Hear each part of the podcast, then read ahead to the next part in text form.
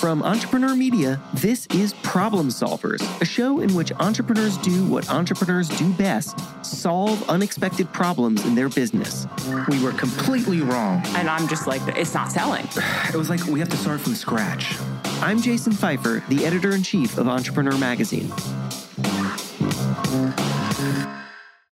Few months ago, I was at a bar at a resort after speaking at an event, and I got introduced to Chris Voss. Maybe you know Chris Voss's name. He is a incredibly accomplished negotiation expert, former FBI hostage negotiator, and he was with a number of very interesting people, one of whom introduced himself to me as Chris Voss's tone coach, which honestly I had never heard of. A tone coach? So I train tonal influence.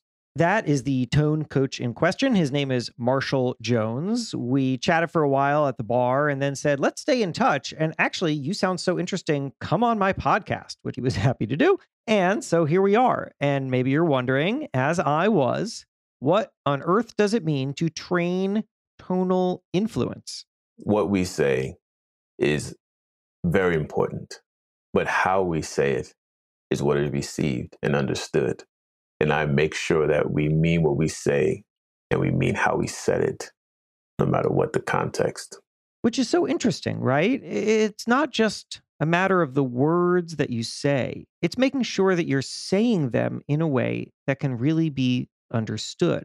And I wanted to dig into that more, which is what we're going to do in this episode of Problem Solvers. Marshall, by the way, also has a new book. It's called Tonal Influence A Guide to Listen Better, Speak Clearer, and Set the Tone. You can find that on Amazon.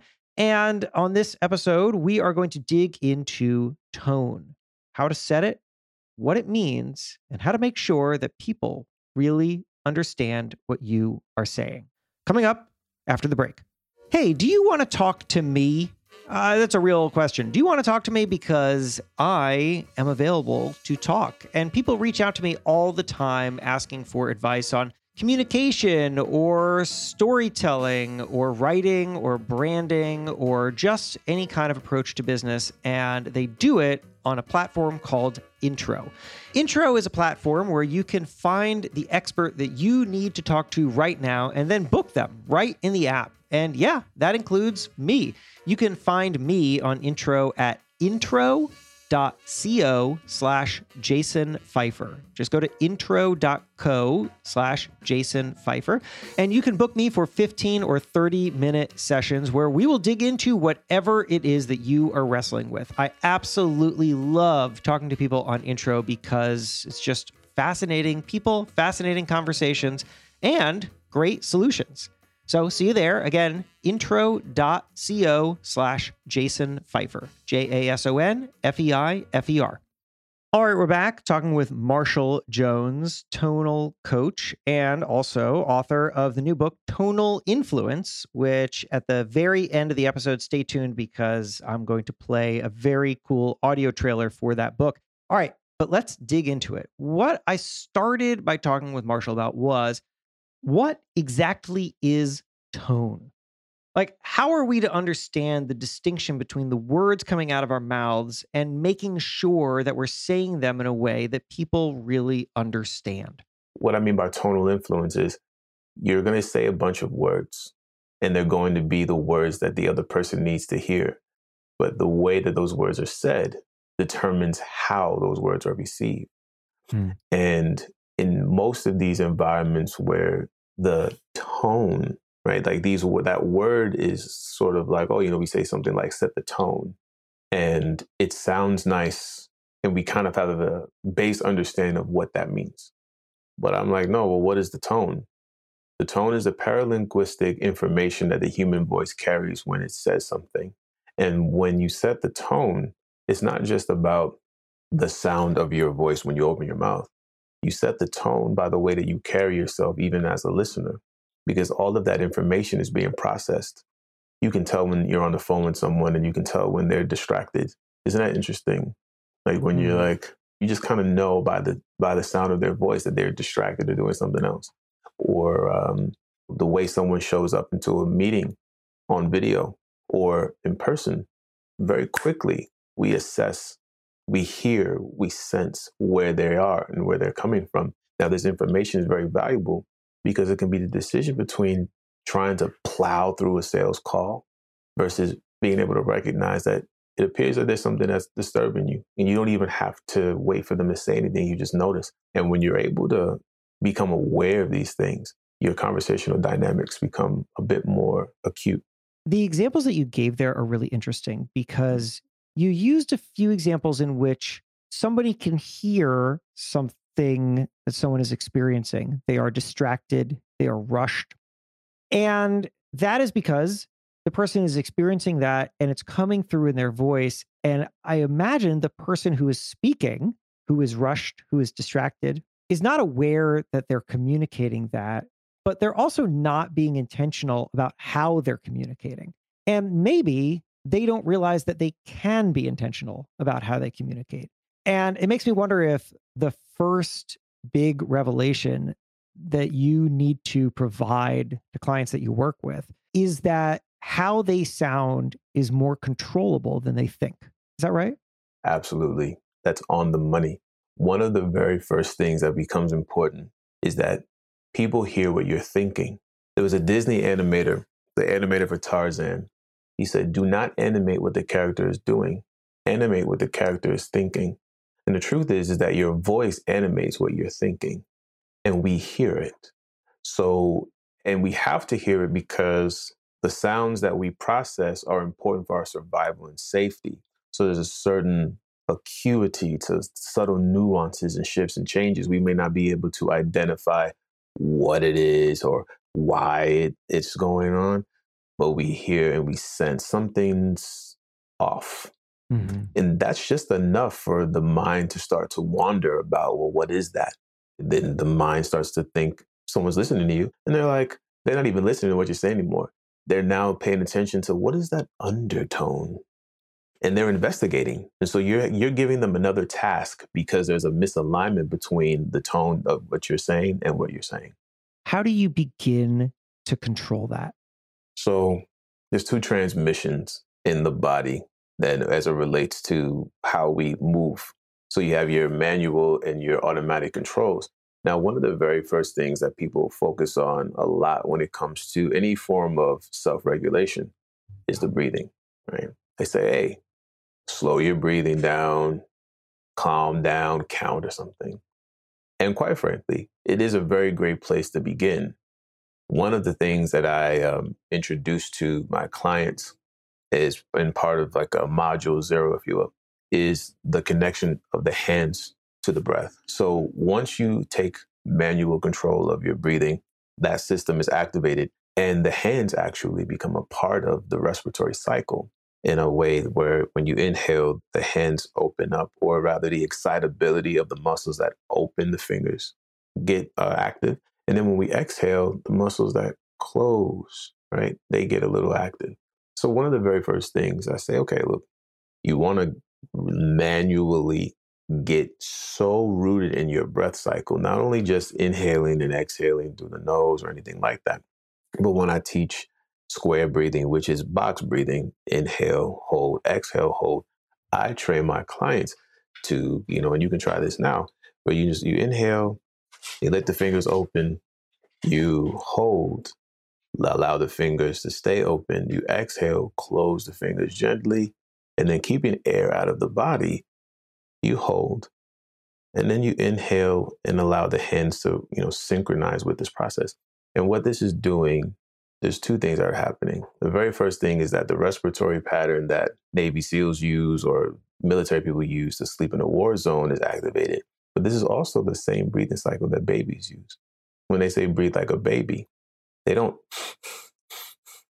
Just listening to that sounds like I'm stressed out, doesn't it? so there's a natural pause. And when we go into that pause, we're going back into that breathing cycle. And this is the beginning of, hey, I'm in my body. I'm aware of where I am. I'm, I'm taking control of my faculties. And taking control of these life giving faculties gives you a bit more edge to then proceed with what you'll do next. Mm. That was a unexpected answer. And the reason it was unexpected is because I thought you were going to talk to me about how people speak, but you did not. you talked about something more f- fundamental. Is the argument that you're making to clients and through these kinds of things that to be more intentional and more in control of how you speak is not just a matter of thinking about how the words come out of your mouth, but how you're controlling and carrying your whole body? Absolutely. Because it's a two way street. The way that you speak is most likely the way that you listen. Right. So you have someone who's like, which is really cool because it's fun when you listen to people who talk really fast. You also know that they're hearing you at that speed as well. So where we might say, "Oh, you're cutting me off," it's like, no, they've already. the way that they're sending out that data, they're taking it in. I relate so they've to that. already come to the conclusion, and uh, that can be misread as someone being rude. But what, what we're doing is is that we're you know on this information highway, and the way that you present yourself when you start talking, and this is when people it's like, oh, you know, I feel so comfortable with this person. Most likely, it's because they have a speaking style that sounds like there's a bit of room for them to slowly send information back. Right? If I'm going to be slow and deliberate with you, then there's a it's in, it's an indicator that I would be patient when it's your turn. Mm-hmm. If I go really quick, one, two, three, four, five, six, seven, eight, nine, it's like you better get to the point as fast as I'm giving you the point, or else I'm tuning you out. So what I'm inviting people to do by becoming aware, one, okay, well, where am I with the breath? There is a sense of like, well, I'm not a, I'm not just a sender. I'm also a receiver in the communication, which goes back to the original question you asked. Why do I not say I'm a speaking coach? Because that's only one direction. If I said, oh, I'm a speaker's coach, and I, I've worked with public speakers, that's a monologuist kind of communication where it's doesn't really matter what they're doing. It's like, am I rocking right now? Am I, do I have the great speech? Am I telling fantastic stories? Do I have the cadence and all this stuff? And I'm capable of teaching someone how to do that. But tonal influence is more dialogue as well as monologue, where you are setting the tone for how people will feel when it's their turn to give you information. Hmm. Hmm. Tell me more about that. That's a very interesting thought. How people will feel when it's their turn to give you information. I've never thought about that particular moment in an interaction. Absolutely. Take, take me into it. Sure. The people go and they have their friends that they talk to, or they have people that they seek advice from. And usually those decisions are made based on their capacity to listen, based on their pre qualified way of allowing another person to say whatever it is they have to say, distill it, give it back in a way that's useful for them. Most of the time, when we're very enthusiastic or maybe just super like aggressive about our communication, we forget that we are now we are creating an environment for that other person to feel whether or not they are uh, safe in their response can they actually say the truth? Like for example if you're doing like um interrogation one of the things that they work on is the idea of avoiding putting the person in any mode of thinking that will make them feel like oh man i'm about to go to jail for a long time. Even if they will in order to get a confession they have to feel so comfortable that their dignity will be preserved that they're that they're okay with admitting to whatever heinous thing that they have been accused of. But admit to it so willingly because the environment was created for them to feel like they are human. They are not i mean this is an extreme example right where mm-hmm. where the truth is a very expensive thing. But let's go with a, a sales call. Mm-hmm. you go in you go into your call you're pitching yourself. You're like boom boom boom. And in your mind you might be killing it because you've done this pitch over and over. It whiz bang. People are always impressed. It worked last week but because of the the context with which you're speaking or maybe something you missed that person when they respond to you they're going to respond based on the environment that you've set up for them. And if you came on too strong you turn them off. And then now when they're when it's their turn they're going to give you just as much as they're comfortable based on the environment you've created. So the the conclude this idea we set the table on both ends it's like, all right, cool. Give them your words. And depending on how you set that up, when it's their turn to put their words there, you would have laid the groundwork. And that's what it means to set the tone. Hmm. This is a show called Problem Solvers. And so I love framing things in terms of what are some of the most common things that people are doing wrong so that we can try to identify ways to do right. We've talked about some of the foundations of the work that you do and the way that people can understand how to communicate in a more intentional way and particularly to do it when they're one-on-one or they're speaking to people who are going to speak back to them as soon as they stop Mhm. talking so take it to me from that perspective maybe think about some clients that you've worked with and some of the common mistakes that you see them making and some of the big fixes that make all the difference I'll give you a couple because this goes back into context, and sometimes context is is it's like takes a second to zoom out and discover. I was working with a gentleman who leads a powerful agency in the design field, and he's a sharpshooter, gives his critical feedback, boom, boom, boom. And one of the challenges that he brought forward was, you know, I would do this, but then I had an office, like a little kitchen area where we were in the design room, we said what we said. But then in this little room over coffee, you know, we can talk and there's this human connection. So this was a context challenge over the pandemic because now, pew, pew, pew, sharpshooting. You're on the Zoom, click, end meeting. This person's in their home now Mm. in the middle of lockdown. There is no kitchen, there is no environment. And so now the context of critique has changed. And so what worked in the office is not going to work here. And there was an inter agency challenge that needed to be overcome. And this is a very well meaning communicator. Person's fantastic at it. So it wasn't like a personality challenge or anything. It was oh, I don't understand, like, why is this not working? And what can I do differently in this new environment that I have to communicate through? Right. And so we worked on techniques within the framework of this environment where you're on a screen, when your voice is only, the only thing that carries you. How can you still deliver on criticisms or critiques, construction, and all those things, and still maintain the relationships that are important to you in a very creative field, right? Like certain fields require certain buoyancy of emotion to get done. So creative agencies are one of those where, you know, versus like brick lane, right? It's like we don't really need to and you be in your feelings to lay a brick. It's like you Mhm. lay it down here, the dimensions. And uh, so that's one example of a context, be bringing contextual awareness of the environment and then adjusting based on that context. Mm. Another example I'll give you is I was working with a hedge fund where they wanted to acquire the software developer. They wanted to just absorb the company instead of having them contracted. And this is millions of dollars on the line. And he goes and he's talking to me about this. And he's one of those alpha, just, well, you don't get to certain levels within a hedge fund by like Yeah. throwing balloons in the air, right? Sure. This is exactly who you imagine being at a very large hedge fund.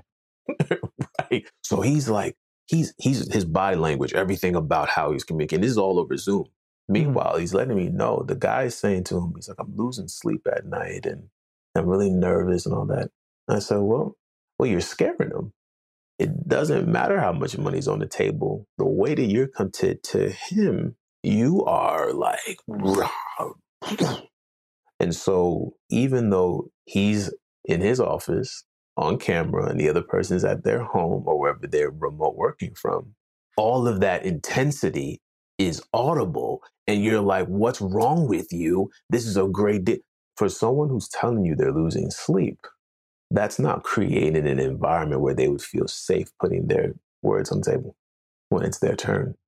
So we had to downregulate his communication, give him some techniques to be able to listen and not take offense to what's being said if it's not to his liking.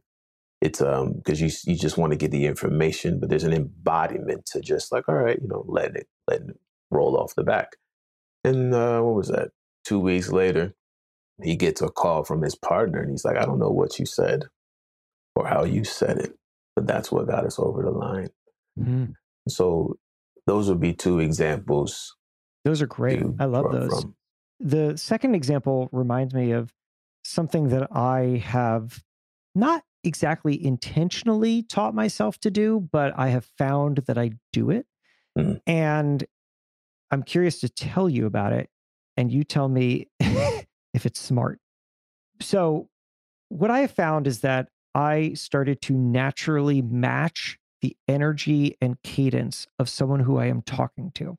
Not totally, I'm not mimicking them. There are versions of me, for example, that talk like this, which is really me reacting to you, Marshall. You are a slower, more intentional speaker. And so I have naturally spoken to you in my version of that cadence. But if we got on the phone and you were a very fast talker and you were very high energy, I would have matched that. And I find that I do that. I do it in interviews and I do it conversationally. And part of me thinks this is a good instinct that I have developed because it puts people at ease and it matches however they pace themselves and process things. But then I wonder maybe this is a bad thing because maybe I'm not being as intentional as I should about where I am and I should bring people to me in my style. The story that you told reminds me a little of that because you had this hedge fund guy who just clearly was not reading the room at all. And what you had him do was not exactly mimic the style of the person who he was speaking to, but at least to be aware of it and there to and then to build that awareness into what he is doing. What do you make of what I do? So the very first thing I'll say is this. We when we visit foreign countries, if we don't speak the language, one of the very first things that we'll subconsciously do is mimic the accent. Some people will find this, they think that it's offensive. But let's give you an example like here's a guitar. Now, with a guitar, you can play jazz, you can play blues, you can play rock, hip hop, whatever it is. Those are different styles, same instrument. But Mhm. depending on the choices of cadences and slides and scales and all these different things, you'll get a different style of music. The way that people speak is sort of the musical aspect of things. It's the genre, right? It's the the metal or the the jazz or whatever have you. And when you use your voice as an instrument, you do your best to move within that cadence. It's like if you played, let's say you play guitar all your life and you played bluegrass and you're like, man, there's a, I don't know, like an indie rock band comes to town and they're like, oh, we need a guitarist. There's going to be a certain adapting to the style of playing that you would have to do to blend in and, and, and merge. And when we're communicating to create harmony, which is a term that people like to use when they talk about like, oh, you know, we found harmony, which sounds very abstract and like new agey, if you will, right? But if we were to be very literal about it, harmony in music is just when all of these sounds are cohesive enough to make this music together. There's there's there's there's enough variance and substance to have fun, but there's something that gels this together. When you decide to match, to tone match, what you're doing is you are putting yourself in a place where you're in the rhythm of where they are sonically, which gives you an opportunity to sample their thinking. Because once you bring that energy, right, there's a certain cognitive shift in how you're communicating now. Like, huh, okay, cool. This brings out a different kind of thing. And that's what they're doing. And when you're able to do that, you, you have one or two choices. This is where like certain things where where you realize like you decide whether you set the tone or the tone is set for you. Because if you tone match, you can then lead where you want to go. Right. So it's more about when they say meet someone where they are, sometimes it can be just as simple as matching the tone. And once there's enough tone matching that happens, you're then able to, as long as you keep your control and your attention, which is why you would want to have that sense of control and attention, you can dial it. Next thing you know, your counterpart is where you want them to be Mhm. for you. They, but they have to feel led there because you didn't just assert your vocal tone into the situation, which happens all the time. like when people try to dominate a discussion. So where you've mastered and you know you've done many episodes of this podcast and you've spoken across the world to talk to many people across many different industries and demographics about the challenges that they have. And so you come in and you're like, you have an ear that's tuned in. Like we tune in, and then I'm going to bring you to where I need you so that you can hear the information I have for you. So that's a very valuable skill. I would continue to do it. Hmm. Thank you. Marshall, this is fascinating. I could talk to you about this for a very long time, but my goal is to keep the podcast short. So instead, I'm going to ask you to give someone something to think about right now.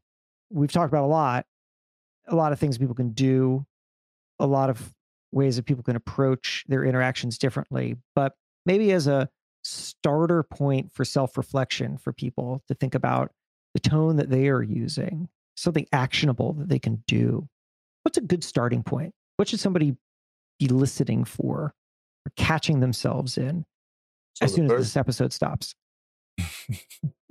the first thing that I would invite anyone to do is when you hear yourself, record yourself reading something that you care about, like read a short poem or something. And then ask yourself, what would someone who heard you speak think about how you would listen to them? Hmm. Hmm. That's an interesting question. And what that does, or what it invites, is this subtle awareness of, hmm, does this vocalization sound like another person would feel that I would listen to them? Or how does this vocalization suggest that I do listen? Because I don't I don't want everyone to think that everyone in the world has a sound like uh, like Morgan Freeman or something in order to be a great communicator. That's not it. But what you want to be able to recognize is let's say you do have if someone says to you, hey, you know, I don't think you listen to me. You're like, okay, well let's just let's let's let's hear ourselves. How are we speaking? Because if we have a certain accelerated communication or if we have frustration in our voice, all of these things, what message does that send to the other person about how you'll receive them? And let that one thing guide any shifts that you intend to make. Okay, that was supposed to be the last question, but I just have to ask a follow up to what you just said, which is can you give me some tangible things for someone to be listening for? I love the question of what you just asked someone to listen for, but I understand frustration, I understand rushed, but what does good sound like and what does bad sound like if we're talking about talking in a way that communicates to people that we can also listen? hmm So, you know, one of the things, so let's go with this. When you, okay, because this is a, this would be something to be like a practice and exercise that can be done when you're speaking, not speaking, when you're just, just hanging around. Mhm. I want you to make it your business to observe people as if they were on mute. What do you notice because the entire body is communicating and, and I and I want to take it sort of like a different color of body language, right? Because usually when body language is discussed, it's like these snapshots and moments and sort of still images. But I want you to think about it like a motion picture. Observe the world around you when you watch movies and films. Start to look at what you're start to look at what you're seeing and and listen as if they're on mute that it's that the words are not leaving their mouth you're going to hear them of course but you'll start to see these patterns these variances of how people kind of get into their form. You know you'll start to notice like huh the subtle fidgets the subtle the subtle shifts of weight. You start to gain and gather way more information and context about what's about to happen. And so the invitation is to because good and bad again is contextual right? Good and bad is cultural because there's certain ways of being for i'll give the perfect example.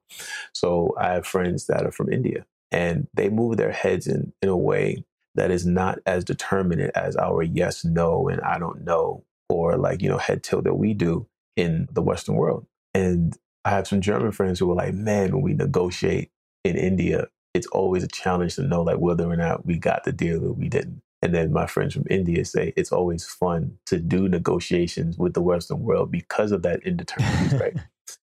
But these these little things that you start to pay attention to, you start to listen with your eyes and not your ears, or listen with both. And that gives you a deeper sense of how you are communicating across the table. So you'll discover faster what works and what doesn't work. Because if I say, look at one thing, then my challenge or the concern I would have is, oh man, people be looking for that one thing and then like want to confirm the confirmation bias based on that. But I want to expand what you're looking at so that every interaction becomes a bit more rich because the data you're priming yourself to collect is much more rich. Mm. Marshall, this is fantastic. I really appreciate it. My God. Thank you for having me. And now, as promised, here is an audio trailer for Marshall's new book. My son Brandon is the best negotiator I've ever seen. He's experienced, not impressed often, and has built my company. I trust his eye for talent. So when he said, I think you should meet this guy, that was all I needed to hear. There wasn't a more powerful moment on TV than Simon Cowell's opinion. You could be the second coming, but if Simon didn't think so, you'd be the first going. Defenses go up. When we assert our point in disagreement, it's like building a Fortnite fortress for your conversation partner. You keep talking, you make it stronger. Knuckle cracking grips wrap around two steering wheels. Engines rev. The crowd takes their sides and places their bets. What is the secret to great acting? Tommaso looked at him and said, Voice, voice, and more voice. What if we sought to find something special? If we see others with a sense of awe, how would we say hello? What would it mean to know what you are doing when you are doing it? To know what you are hearing when you are hearing it? And to be less surprised by the outcomes of speaking with others. Each chapter is a page or less with a single perspective, a tiny idea. Even though businesses are reopened their doors, there are plenty of people who sign in from their living rooms, bedrooms, guest rooms, garages, attics, or Starbucks. Fido was all fun and games all day. Now it's time, and Bruce Wayne's about to become Batman or something. This is my boy Floyd. Telling me a story. Your boy Floyd was Floyd Mayweather. Absorb what is useful, discard what is useless, and add what is specifically your own. This is to find your voice and use it to move others. You will learn simple tools that will make you a better negotiator a better communicator, and maybe, somewhere in there, a better person. Either way, if you want to set the pace, you have to set the tone. And with Marshall, you're in good hands.